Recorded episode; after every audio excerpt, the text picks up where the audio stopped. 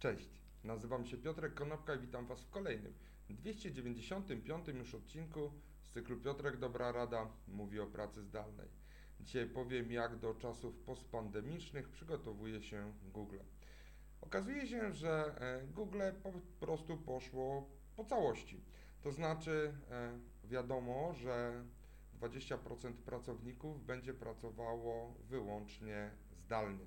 Przyjmuje się, że 20% pracowników e, będzie pracowało wyłącznie stacjonarnie, natomiast 60% pracowników w Google ma pracować e, w modelu hybrydowym, czyli część e, czasu pracy będą spędzali w biurze, a część będą mogli pracować z domu. Natomiast we wtorek Google opublikowało dla swoich pracowników narzędzie, w którym mogą zobaczyć, ile będzie wynosiła ich pensja po podjęciu decyzji, że będą pracowali na przykład wyłącznie zdalnie i że ta praca zdalna będzie wiązała się z realokacją w, y, na przykład w tańsze obszary Stanów Zjednoczonych. Bo zmiana pensji w Google jest już oczywistością.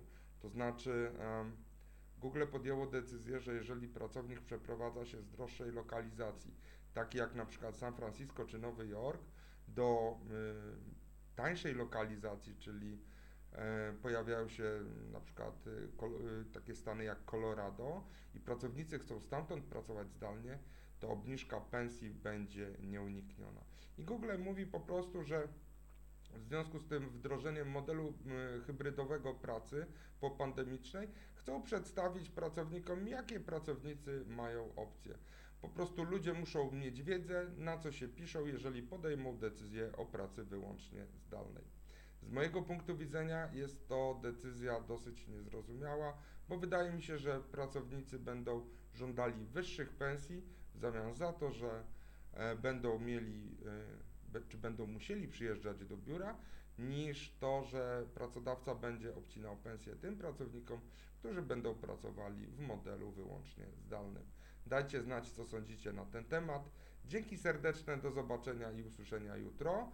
Natomiast chciałbym na koniec jeszcze życzyć wszystkiego najlepszego dla naszych ojców. Na razie.